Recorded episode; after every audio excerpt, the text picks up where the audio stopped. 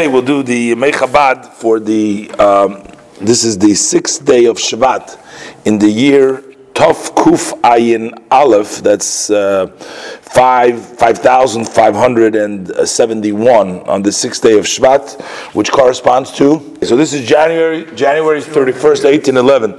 That was the wedding date, the Rebbetzin Devora Leah, who was the daughter of the Mittler Rebbe, she married Rabbi Yaakov Yisrael of Cherkas, who was the son of Reb Mordechai of Chernobyl. Now, we know the Chernobyl dynasty.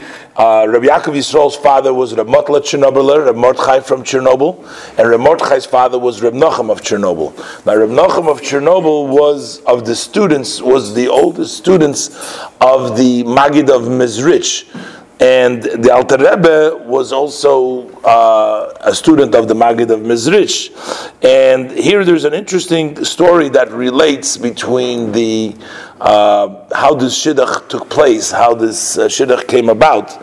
Uh, so it says like this that the Alter Rebbe once came to a visit to the Nachum of Chernobyl. Again, they were students of the Maggid of Mezrich, and the Alter Rebbe was once at the home of Reb Nachum of Chernobyl. And the Alter Rebbe reminded Reb Nachum of Chernobyl a saying that the Maggid of Mezrich used to say, their teacher and rabbi used to say. He said to them that the Melech HaMashiach is going to be a descendant either from his oldest student or of the youngest of his students. He gave that choice. Mashiach is going to come from them. So, who was the oldest of the Talmidim of the Maggid Mezrich was was the Chernobyl. Who was the youngest? was the Alter Rebbe. So he says, he says, why do we have to make any doubts where it's coming from? Why don't we make a shidduch together? And then he says, and Mashiach will come. So from both sides, for sure. So he says like this. So the Alter Rebbe went over, there was a whole, uh, he was in the house of the Chernobylers, so there were grandchildren of the Chernobyler were sleeping in their cradles over there. So he went and he felt the heads of the children, and when he came to the Yaakov Yisrael of Cherkas, he says that this is a grandson that he would like for his granddaughter, Dvaraleya, who was the daughter of the Mittler Rebbe. Now remember, the Alter Rebbe also had a, a daughter, Dvaraleya, who died pretty young when because she gave up her life for the Rebbe, and she was the mother of the Tzemach Tzedek. She was the mother of Tzemach Tzedek.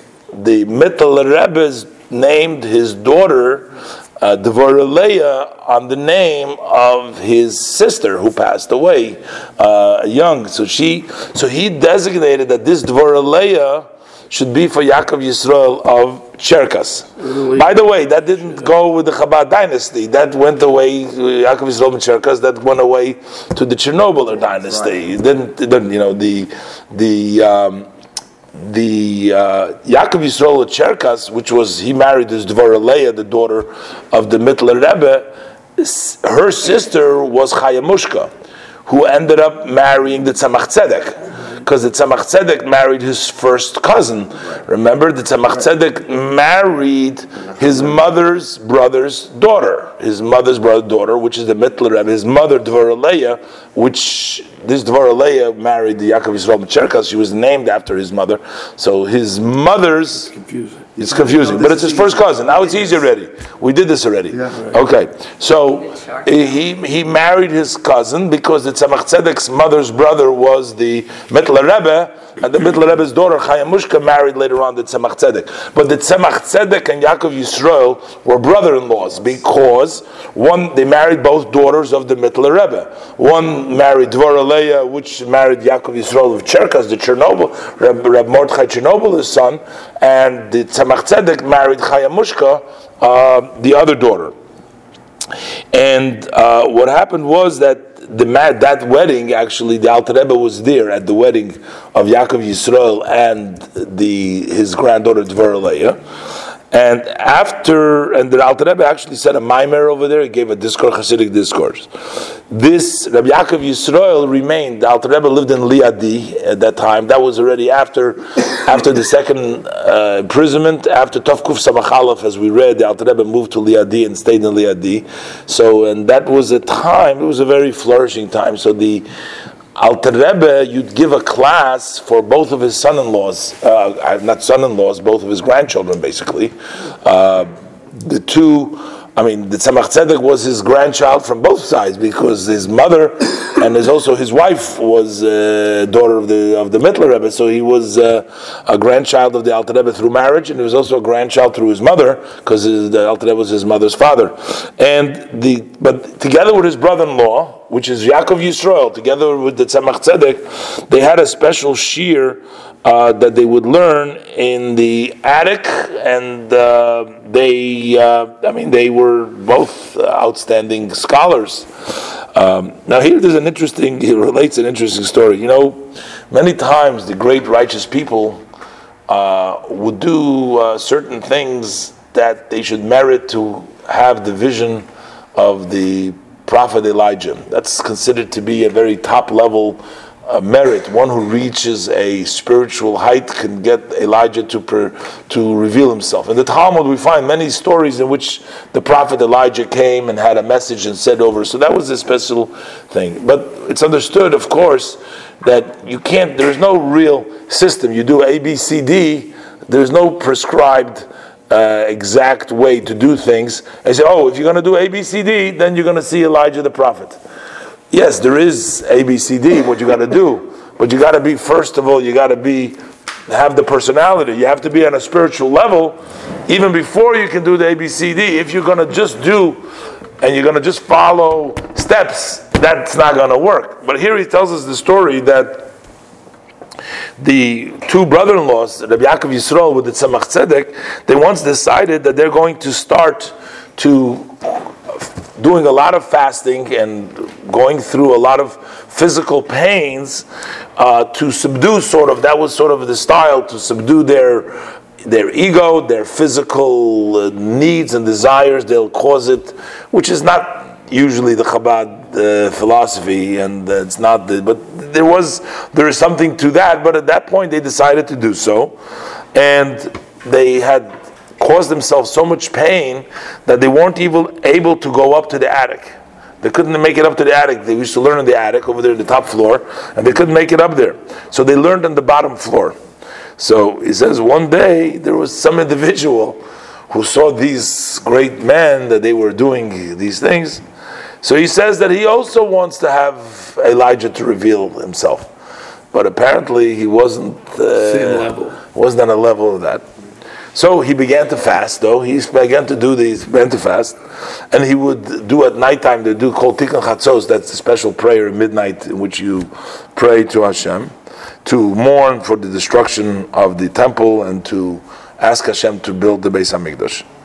And uh, certain amount of time passed by, and still that fellow never merited to see Elijah. It doesn't say about the Tzemach Tzedek and about the whether they did or didn't. It doesn't say here, but it says that fellow did not really uh, merit to see Elijah. So he started to complain towards the brother-in-laws. It's almost understood that they did, but he says but it's written in all the books. It's written that if you fast so many days and so much time, you get Elio to reveal himself to you. And how come he did everything that it says in the books to the letter of the law? How come he doesn't have Elijah the prophet reveal himself to him? So the, when the brother-in-law saw who they're dealing with, that he wasn't really up to par, but so they decided they're going to go up to the attic. Now, I don't know how this comes to the continuation that they couldn't make it up to the attic at that point, but they decided to go up to the attic. And when that person came to the shul uh, to do his tikkun chatzos, so from the top they poured some water from the top on him, and they said, "Tar, tar, tar, clean, clean, clean." They said they poured on him, and from that time and on that person became totally relaxed. He says, everything that it says in the books is true. Moshe is true and the Torah is true. And he brings a proof. From the heavens they poured water on him, and it says, like the verse says, they will pour on me clear waters, and they announced Torah, Torah, Torah, so he took it to Torah, Torah. So it just goes to say, I think the message over here is, this is from a talk that the Rebbe gave, related the story, but this, this tells us that there's something more inner. It's not just a very technical thing to become pure. To become pure or to become holy. It's not just, and sometimes people are so self-absorbed that they actually begin believing in themselves versus believing in, in Hashem. And uh, it was always a, a, very important part of the Hasidic teaching to make sure that what you're doing is with sincerity and you're doing it l'shem shemayim, not for the other, not for any other other purposes. I mean, just to, I mean, for somebody who is in a great level and he wants to have a special privilege, it's okay for them to go ahead and try experience and do certain things. But for a person who is not at that level uh, at all, he shouldn't even be going there.